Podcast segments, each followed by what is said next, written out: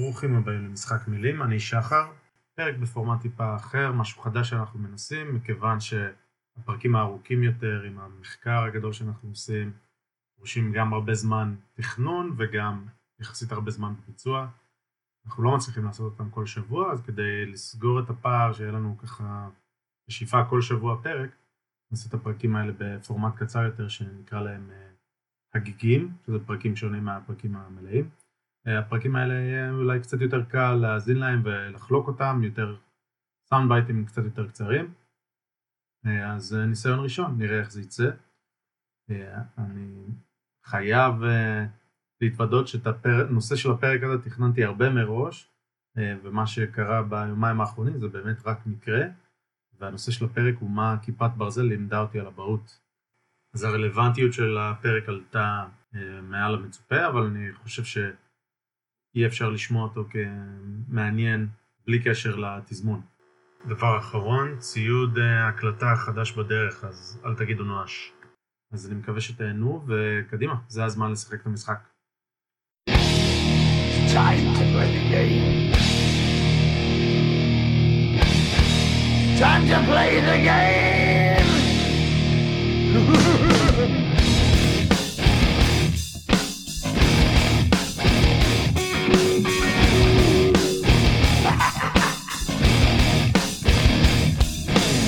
All about the game and how you play it. All about control. And if you can take it, all about your debt. And if you can pay it, it's all about. אז אני אבא לילד צעיר, חמוד, קרוב אצלכם, רק הראשון, כן, יופי, אז, אז יש לי ילד קטן וחמוד, ואני מכיר לחלוטין בעובדה שצריך הגנות.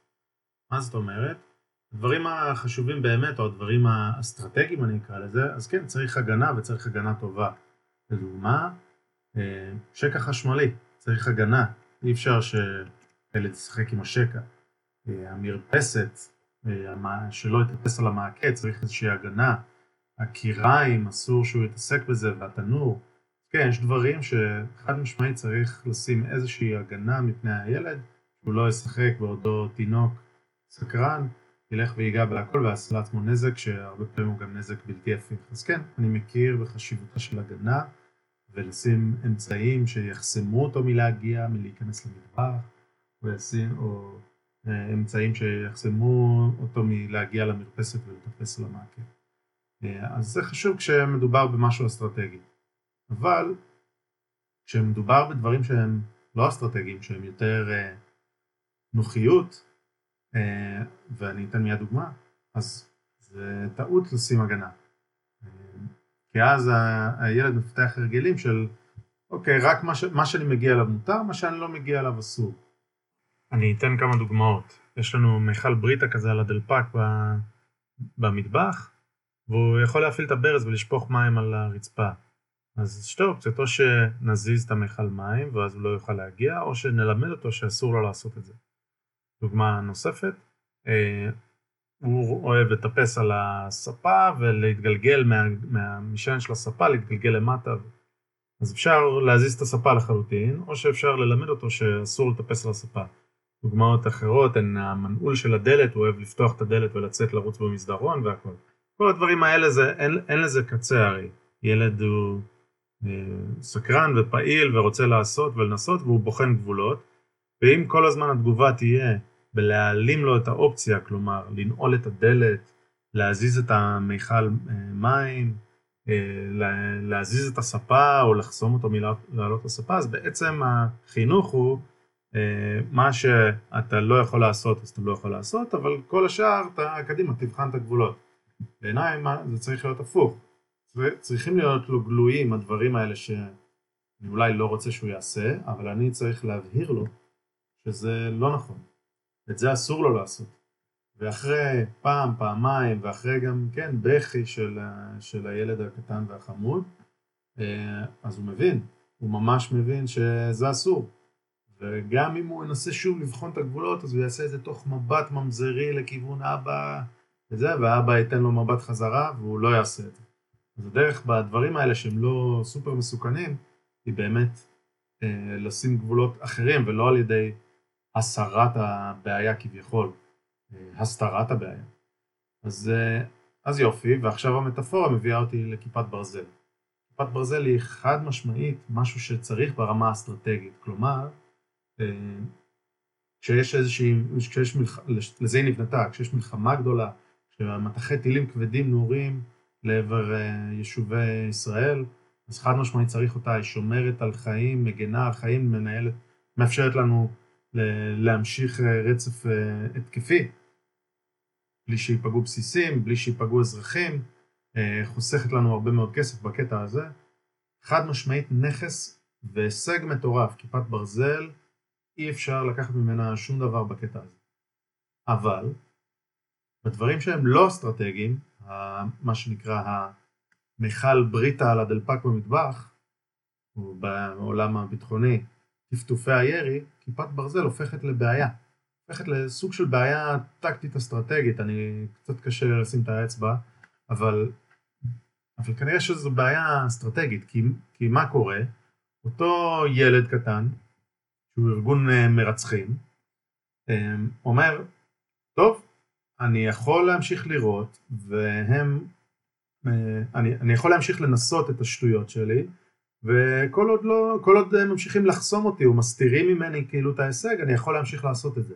אני יכול להמשיך לטפטף ירי לכיוון יישובי הרטף, ומארטים לי את הרקטות, והנזק הגדול לא קורה, ואני ממשיך. זה קורה אל מול יישובי הרטף עזה, זה קורה גם אחת לכמה חודשים בש, בשנתיים האחרונות, או בשנה האחרונה, זה קורה גם ליישובי, ליישובים יותר חוקים וליישובי המרכז. לא שזה משנה. אבל בעצם, אנחנו מאפשרים אה, לארגון חמאס או לג'יהאד האסלאמי או כל ארגון מרצחים אה, אנטישמי כזה, שאנחנו אה, מאפשרים לו בעצם עם ההגנה הזאת שלנו, אנחנו מרחיקים את ה... מסתירים את הבעיה ואומרים לו תעשה כל עוד תשחק במה שמותר לך, אה, ו... ו... ולראות על כיפת ברזל זה משהו שכאילו מותר לו כי אין לו נפגעים. ואנחנו מחכים למקרה הנורא מכל שבו אותו טיל יחדור את כיפת ברזל ויפגע באיזה גן ילדים, רק אז אנחנו אה, נפעיל את הנו נו נו הגדול הזה שאנחנו יכולים לעשות אם אני ממשיך את המטאפורה הזאת מה, מהברות והילד הקטן. בעצם כיפת ברזל בשוטף או בדברים שהם לא אסטרטגיים היא כשל אסטרטגי, היא פוגעת בכל תפיסת הביטחון וההרתעה. מאפשרת לייצר איזשהו מאזן שבו אה, כל עוד הירי יורט אז לא קרה כלום, ובעצם אני מזכיר מה זה אומר שהירי יורט, זה אומר שכולם עצרו, רצו למקלטים, הילדים עדיין אה, מפחדים וקיבלו טראומה וגם המבוגרים, לא רק הילדים, אה, וכמובן שזה משבש את שגרת העבודה, והוא יכול לשבש את הטיסות לישראל כמו שקרה כבר בצוק איתן, ואת האירוויזיון לא עלינו, זה ישבש את האירוויזיון. אגב, אני, אני ציני לגבי זה שיבוש האירוויזיון, אבל זה באמת תהיה פגיעה, סוג של פגיעה אסטרטגית. חד משמעית לא אכפת לי מזה יותר מחיי אדם, כן? אבל זה בעצם ארגון טרור מחפיף מדינה ריבונית למהותו, בעצם מבטל אירוע בינלאומי במדינה הריבונית. אם יבוטל האירוויזיון זה יהיה כשל מאוד גדול. אז זה הכל נובע בצורה כזאת או אחרת מה, מהמאזן הזה שנוצר אל מול כיפת ברזל, אפשר לראות. ואם לא הייתה כיפת ברזל, המתח הזה של מאות טילים, הוא כבר מזמן היה קזוס בלי, כבר מזמן היה, היה, היה שובר את כל הכלים. הם בכלל לא היו מעיזים להגיע לזה, או בוא נגיד שאם הם היו מגיעים לזה, זה היה תוך אה, כבר לחימה אינטנסיבית יותר, והיה שם, היה כבר אה, דברים אחרים שעל הפרק.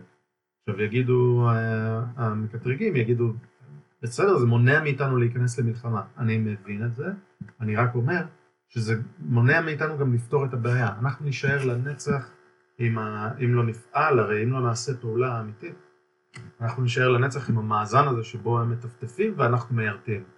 זה פשוט אה, לא פתרון אסטרטגי לדבר הזה, זה כשל אסטרטגי. הכשל של המשך טפטוף ולהחזיק את המדינה הזאת, סליחו לי, להחזיק אותה בביצים כבת ערובה, והאירוויזיון שכל כך חלקכם רציתם ו...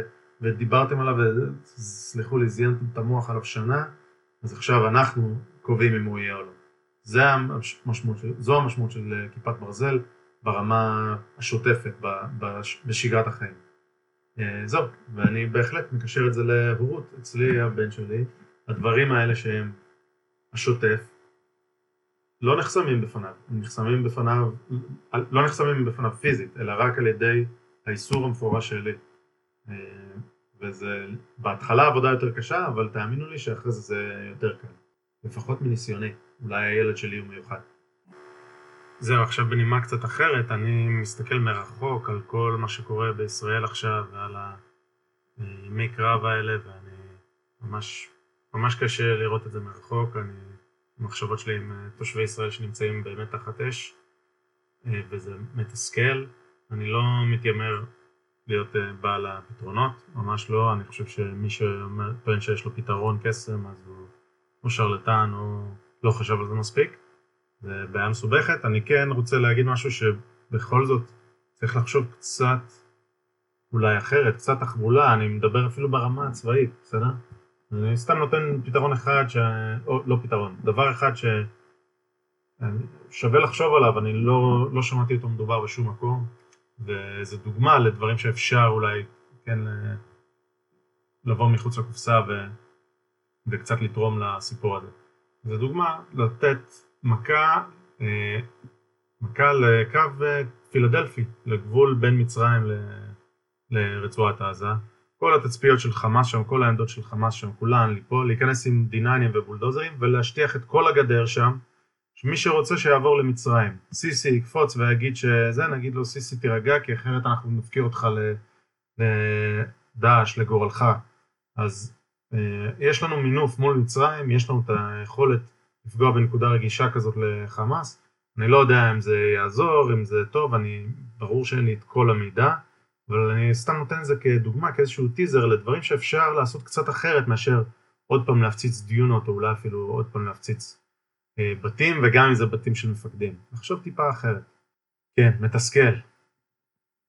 אה, אז זהו, זה, זה היה הגיג להפעם, אני מקווה שמצאתם את זה בעל ערך. תעקבו אחרינו בטוויטר, יוטיוב, באימייל, אה, תכתבו לנו הערות. אה, עד הפעם הבאה, תודה. Time to play the game.